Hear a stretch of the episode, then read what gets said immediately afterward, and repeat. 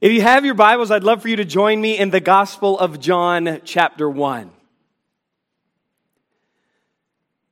I read this week, I concur with it fully, that much of preaching, much of what I preach, and much of what I heard preach is not some new truth, but rather an emphatic reminder of something I already know. And there is great value in being emphatically reminded about truth. And the passage of scripture that we are in this morning is going to introduce us to a truth that is relevant for every one of us. It is not new, but it is going to be an emphatic reminder for us to get busy doing the work of the Lord. In between the Old Testament and the New Testament, there was a period of time that we would call the 400 silent years. Now, what that means is that for a 400 year period in time, no prophet spoke a new revelation from God. No songwriter like a psalmist wrote any new song or orchestration, as it were, from heaven. Heaven was silent with mankind. The 400 silent years. In those 400 years, no doubt, humanity steered down a diverged path. And when we arrive in John chapter 1, we're going to meet John the Baptist. But the announcement of John the Baptist's birth is very important. I know I have you in John 1. Let me encourage you to just listen as I read from Luke chapter 1. Something amazing is going to happen. In Luke 1 and verse 13, we read, But the angel of the Lord said unto him, Unto who? Zacharias. Fear not, Zacharias, for thy prayer is heard, and thy wife Elizabeth shall bear thee a son, and thou shalt call his name John. We are reading in Luke chapter 1 and verse 13 the prophetic announcement of the birth of John the Baptist. But perhaps lost on us is the reality of what has just occurred. Because in Luke chapter 1 and verse 13, which we often look at merely as the precursor to the Christmas story, is actually the conclusion of the 400 silent years. God is speaking again. And he speaks to Zacharias, and in speaking to Zacharias, he prophesies of the birth of John the Baptist and will further prophesy of the coming of the Messiah. The 400 silent years is coming to a conclusion with the announcement of the birth of a particular individual. That is a very important thought. We have to stay within the context. The 400 silent years is about to end, and there's going to be a burst of witnessing that is coming on to the scene. Something arrests my attention every time I study John the Baptist. Jesus Christ is speaking about John the Baptist in Matthew 11 and verse 11. In the first part, here's what Jesus says Verily I say unto you. Whenever Jesus says verily, he's in effect saying, Pay attention, because what I'm about to say to you is nothing but the truth. Verily I say unto you, among them that are born of women, there hath not risen a greater than John the Baptist. Jesus is not speaking in a hyperbolic fashion. Jesus is telling the truth, and the truth that Jesus is telling is as far as humanity is concerned, there hasn't been one greater born than John the Baptist. John the Baptist is greatness personified. God has been silent for a long time, and in the midst of his silence, as I referenced, man has gone a long way toward confusion. And it is at this point in time that the confusion is going to begin to be straightened out. And I direct your attention here in John chapter 1. I'll begin reading in verse 6. The verses will be available here on the screen if you do not have your Bible, so you can know this is God's Word. Verse 6 of John 1. There was a man sent from God whose name was John. The same, John, came for a witness to bear witness of the light that all men through him might believe. He was not that light, but was sent to bear witness of that light. That was the true light, which lighteth every man that cometh into the world. He, that is the true light, was in the world, and the world was made by him, and the world knew him not. We've just had crystallized for us John's entire purpose for existing. There was a man sent from God whose name, his name is John. There's no vagueness there. We've just had crystallized for us the purpose of John the Baptist's existence.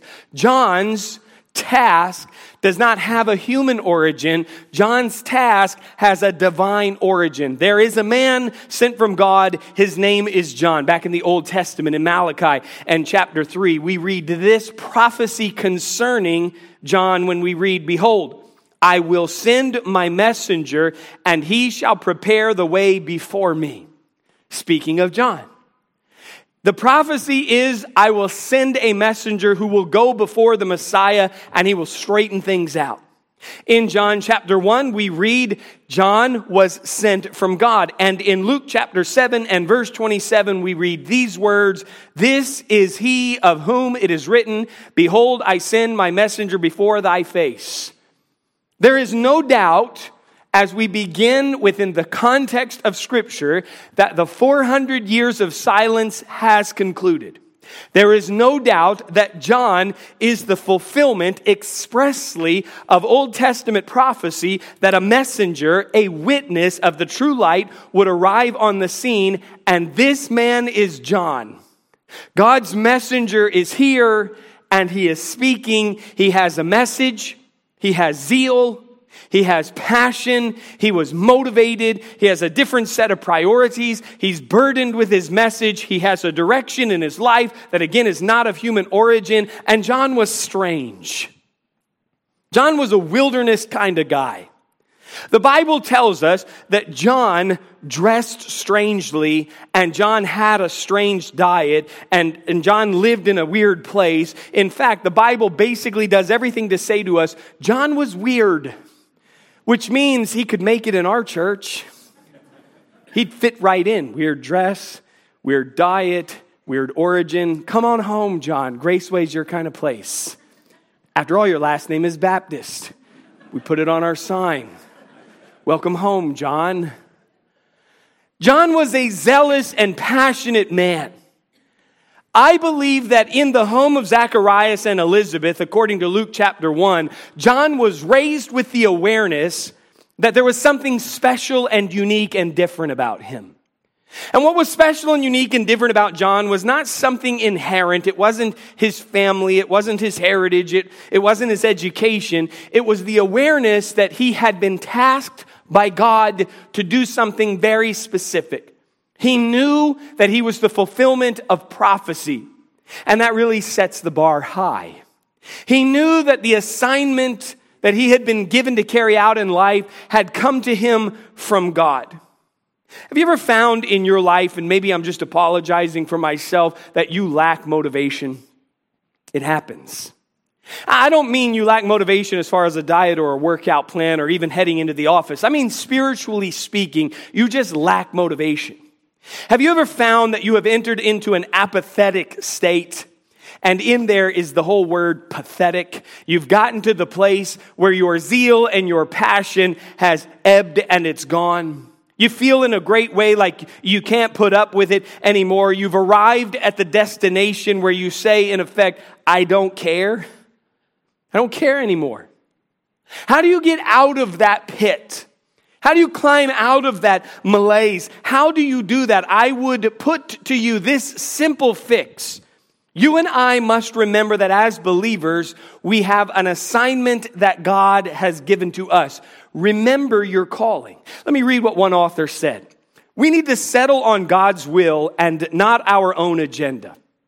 We move through life of our own will, and circumstances dictate our direction to us.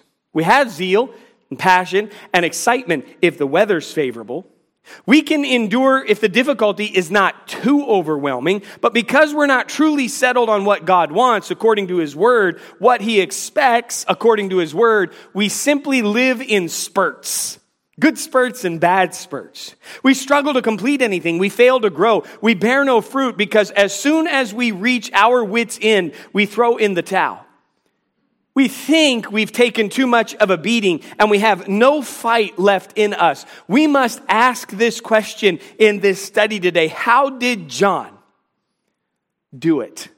How did John maintain his passion? How did John maintain his zeal? How did John live with such boldness? How did John live in such a limited way, humanly speaking, and yet do so much for God? The first thing I would say, as I've already referenced, is John knew what his task was. He knew that he was the witness.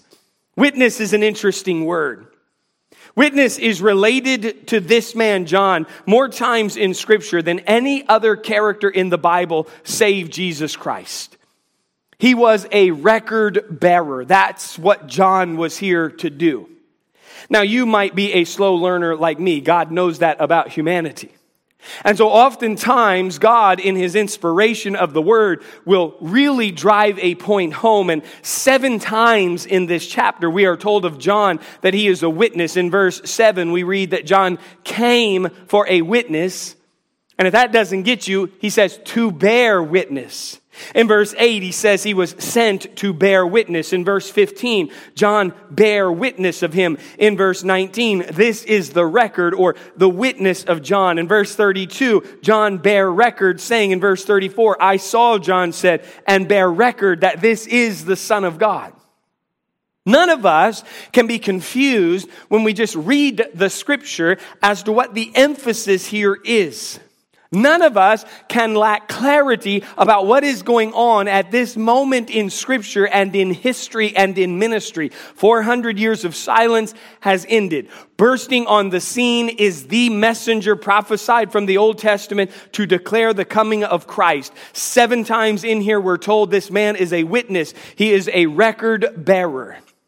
The word witness to me is interesting. In the Greek, the word witness is where we would derive our English word martyr. And when we think of martyr, we think of somebody who ultimately pays the price, the price of their life for their cause. This sheds a deepening and interesting light on the word witness. Because what we learn in John is this. If I am going to be a true witness, that means I will be a living martyr.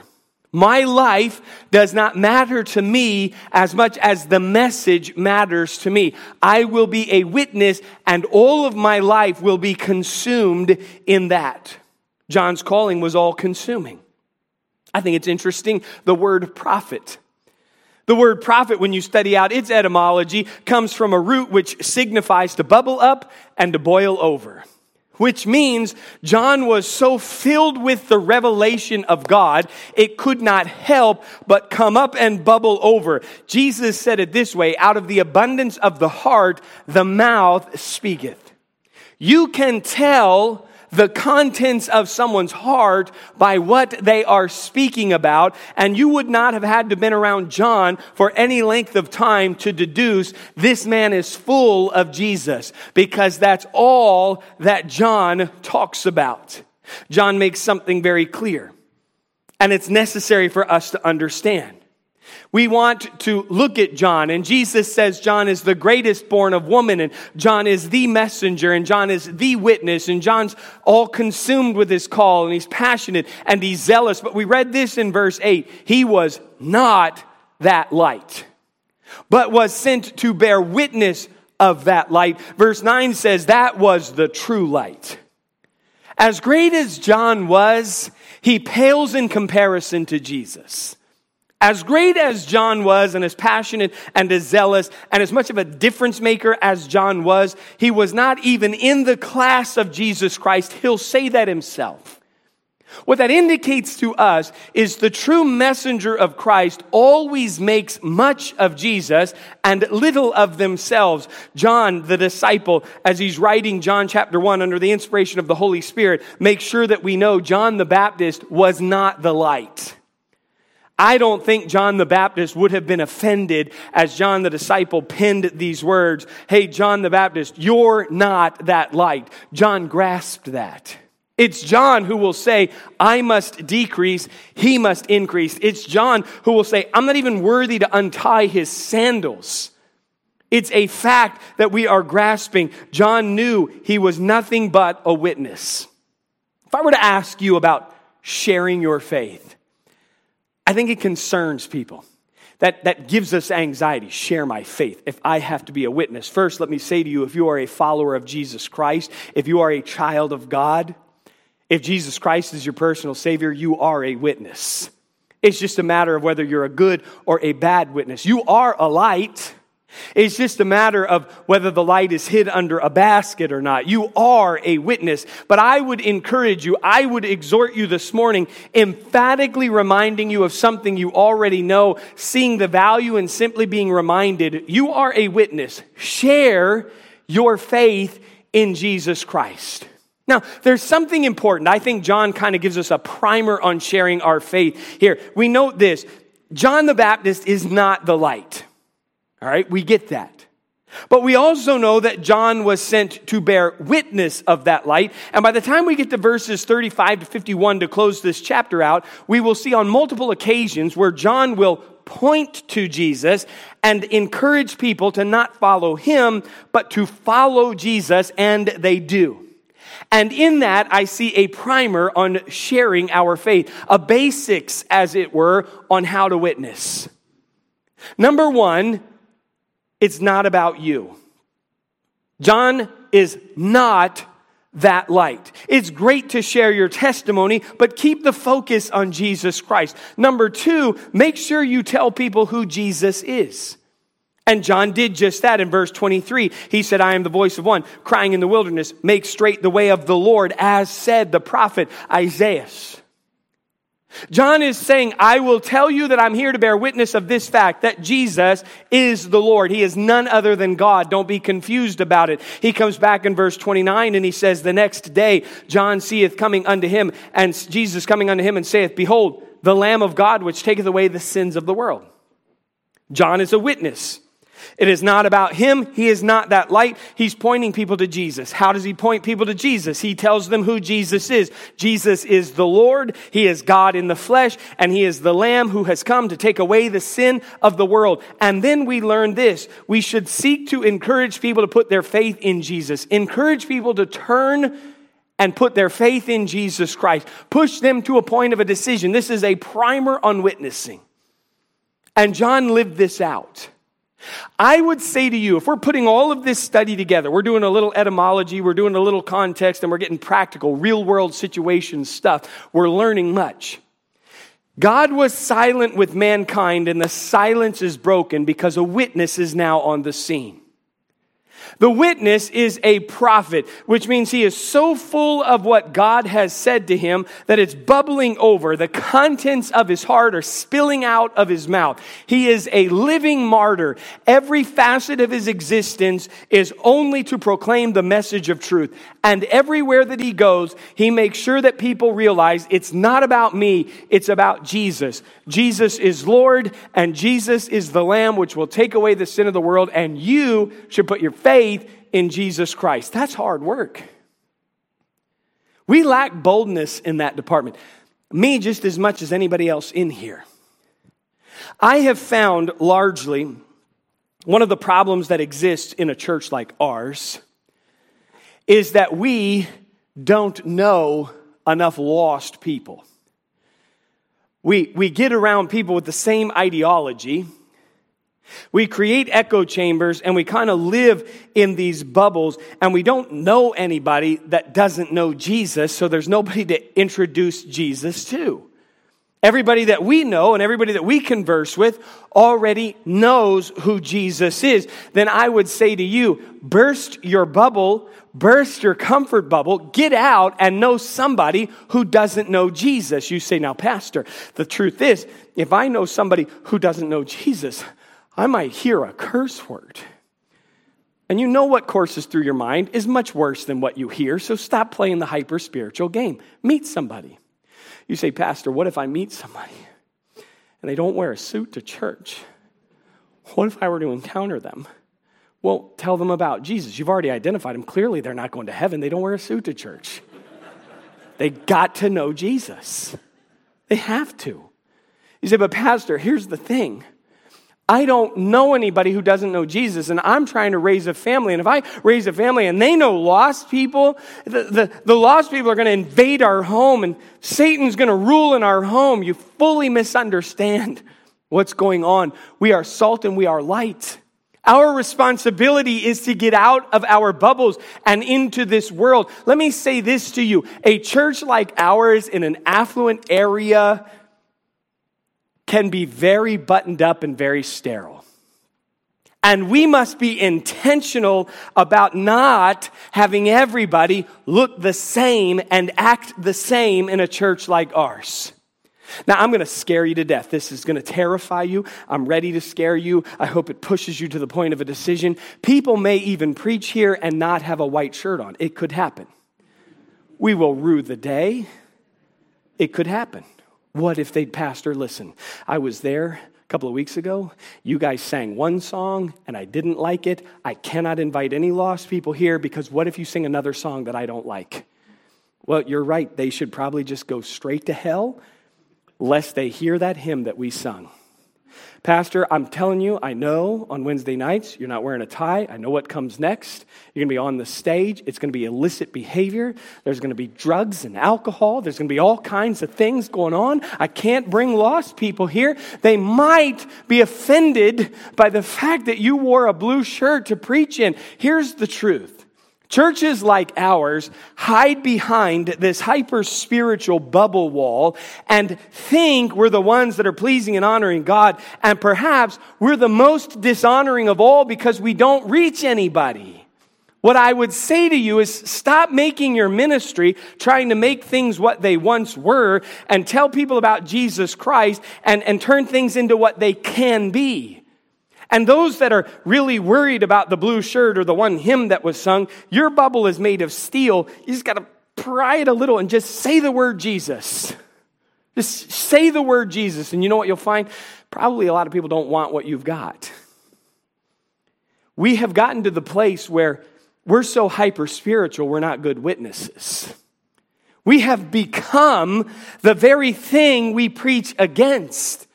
And I'm saying to you, we are in the years when people desperately need to hear a message, and we're the silent ones. There are people who think they're super spiritual, but there's no Jesus in them to bubble out and over. They've not told anybody about Christ for an eternity. I'm not standing up here trying to guilt trip you and say, if you haven't told somebody about Jesus, maybe you don't have Jesus. I'm not saying that. What I am saying is if you haven't told somebody about Jesus, it does indicate that out of the abundance of the heart, the mouth speaketh. He's not in there enough to bubble over.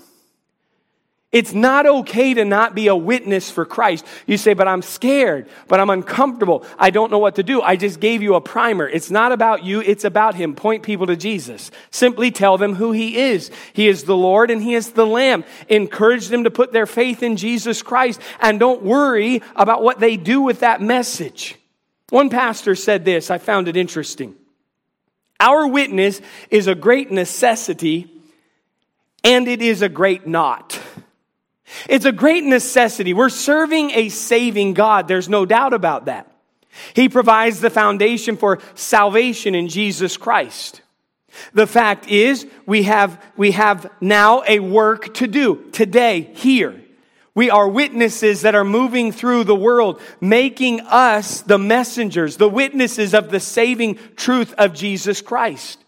We should look at Jesus square in the face, as Isaiah did, and said, Here am I, Lord, send me. There is a great need for the church like us to be informal missionaries as individuals. That means you. We don't professionalize this and say it only belongs on the stage or it only happens in church. I mean you and I mean me outside of this place. There's a great need for people to hear the truth about Jesus.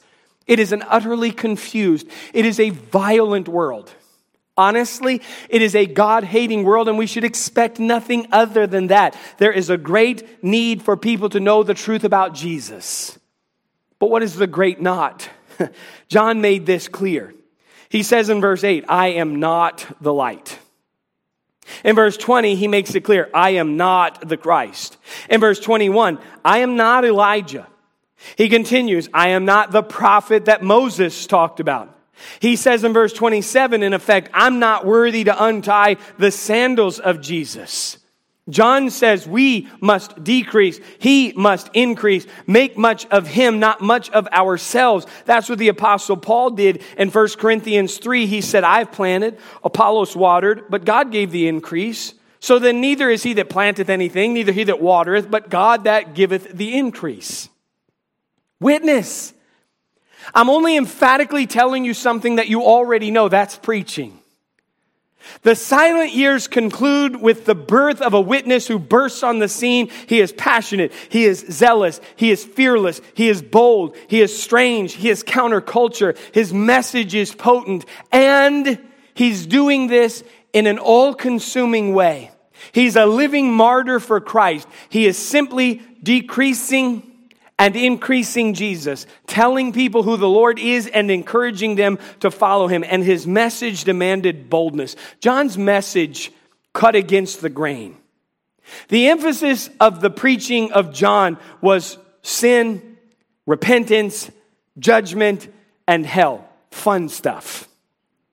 Nobody wants to be told they're not good.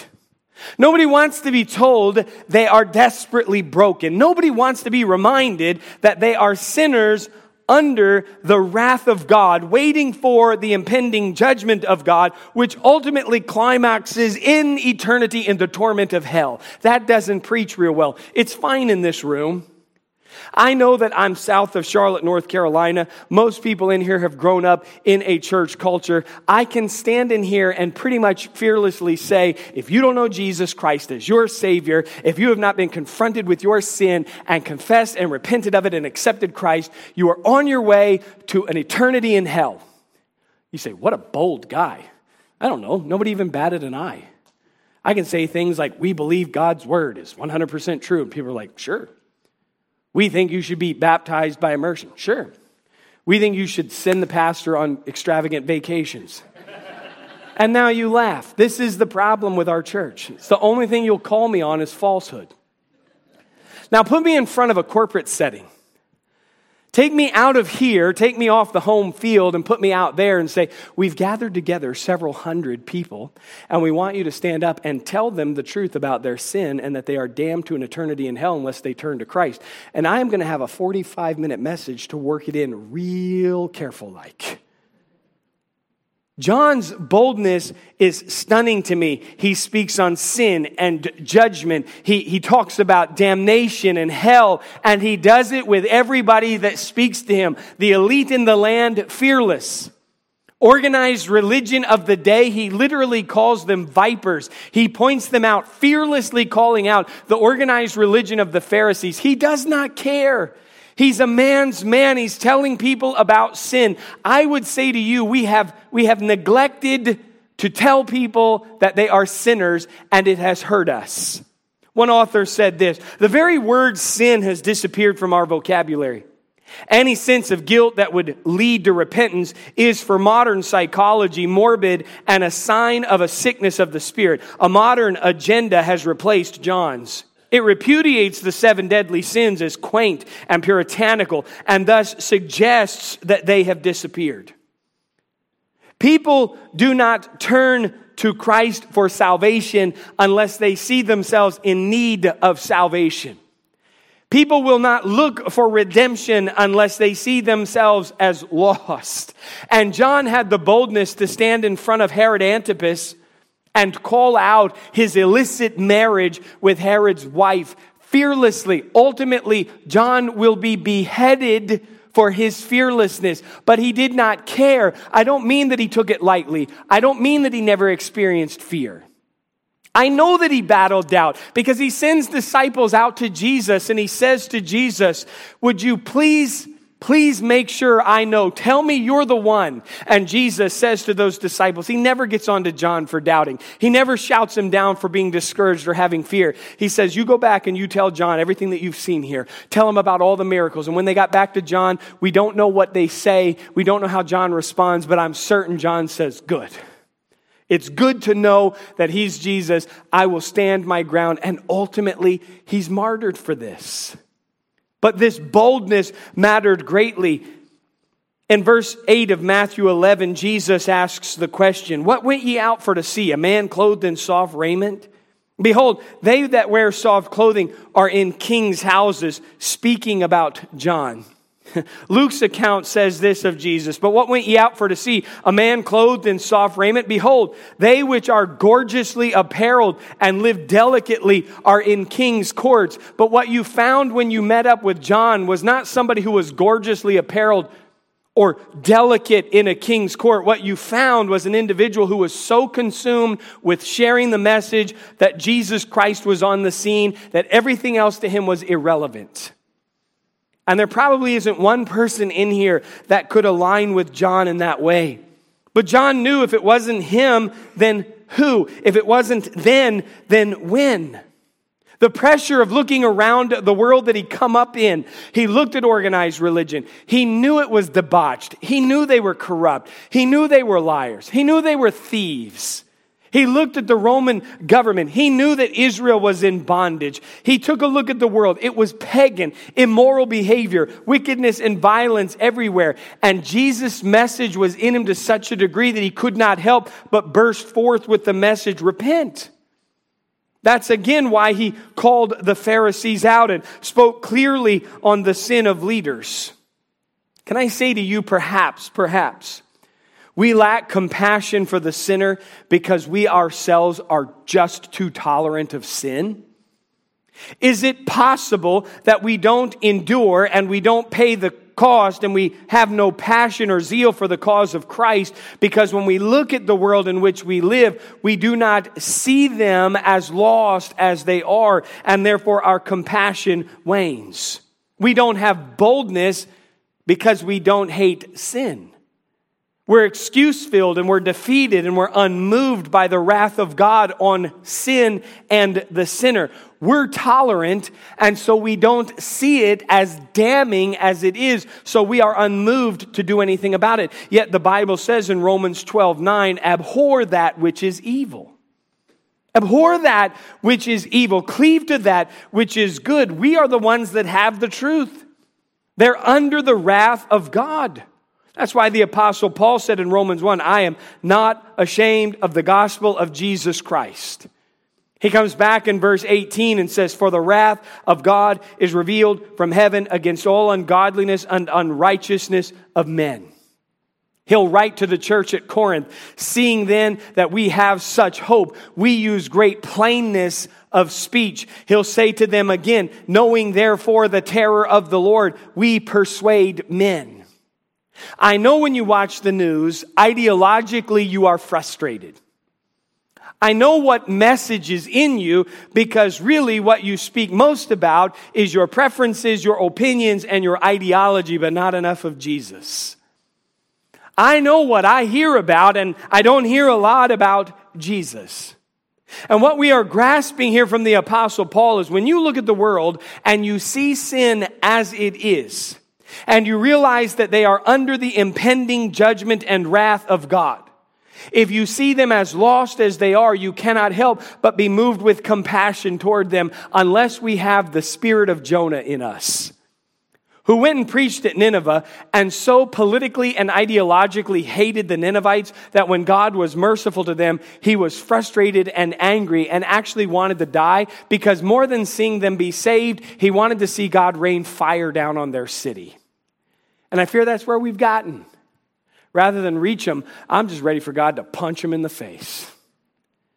I don't know that I want to see him make it into heaven. What I'd rather do is see him have to confront the truth in the flames of hell. Aren't you glad God didn't do you like that?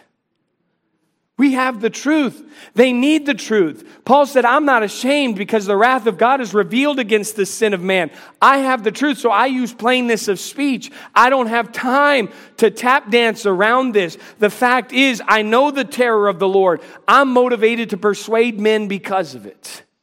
We have to be like John was in that regard. I'd say to you, it still matters. The question is, do you still care? You know why you didn't live 100 years ago?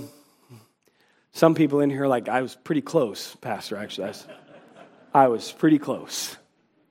You know why you didn't live 100 years ago? You didn't live 100 years ago because God wanted you here now. You didn't live 100 years ago because God has a purpose for you here and now. I touched on this earlier. I want to reiterate it now. Sometimes we think we age out or we phase out of successful or useful ministry. If you are here, you are here on purpose with a purpose. And you may not have the same role that you once had as you look at the church system, but the fact is you have the same role that you've always had since you came to Christ until you are with Christ, and that is you are a witness. You are still valuable. You still have a role. You still have the same purpose you ever had, and the purpose that you now serve is stop working so hard to turn things into what they once were. And I say again, tell people about Jesus and turn things into what they can be through Christ. You cannot worry about all of the idiosyncratic things. You must tell people about Jesus Christ. He redeemed you and He indwelt you so that you can get on the witness stand and tell nothing but the truth. One wrote this One of the greatest contributions you and I can make to the body of Christ is simply discovering what you are. And what you are is a witness for Jesus Christ. In John 1 and verse 22, they said unto him, Who art thou? Who are you? That we may give an answer to them that sent us. What sayest thou of thyself? They're asking John. And he said, I'm the voice of one crying in the wilderness, make straight the way of the Lord, as said the prophet Isaiah. John doesn't even tell them his name. He tells them his purpose, and in communicating them to them his purpose, he is he's telling them basically, here's my identity. I'm a witness. Don't worry about where I come from. Don't worry about my name. Don't worry about what I've amassed. Don't worry about what I'm wearing. Worry about my message, and my message is Jesus Christ. One pastor called John God's bulldozer.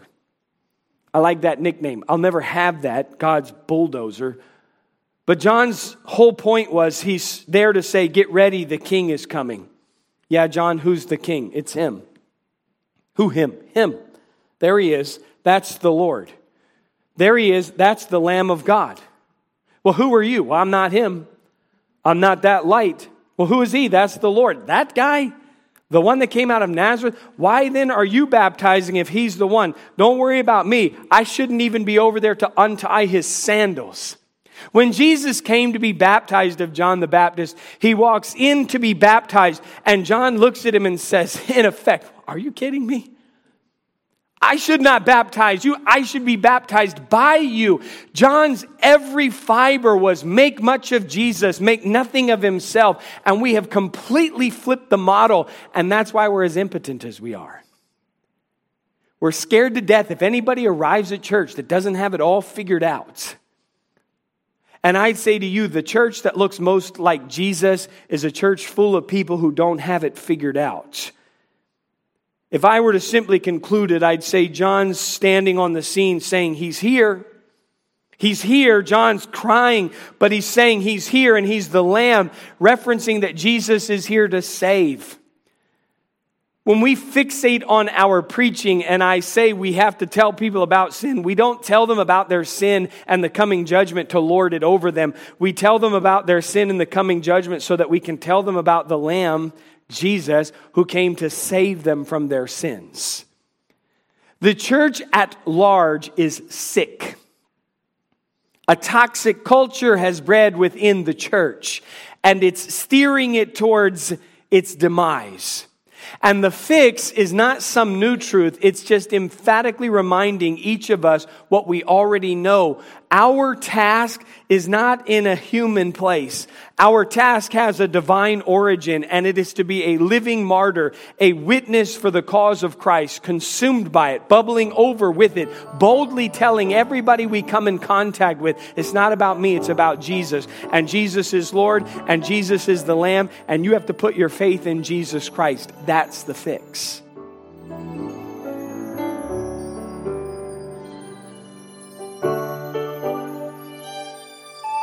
Thanks for listening this week to the Graceway Baptist Church podcast. For more information about our church and our ministries, head on over to our website at gracewayscharlotte.org. We are a church located in South Charlotte. We are growing and our ministries are doing big things for Christ. If you're looking for a way to get plugged into what we're doing, email us at info at gracewaycharlotte.org. Also, stay in the loop with everything happening by following us on Facebook and Instagram. Our handle is Graceway Charlotte.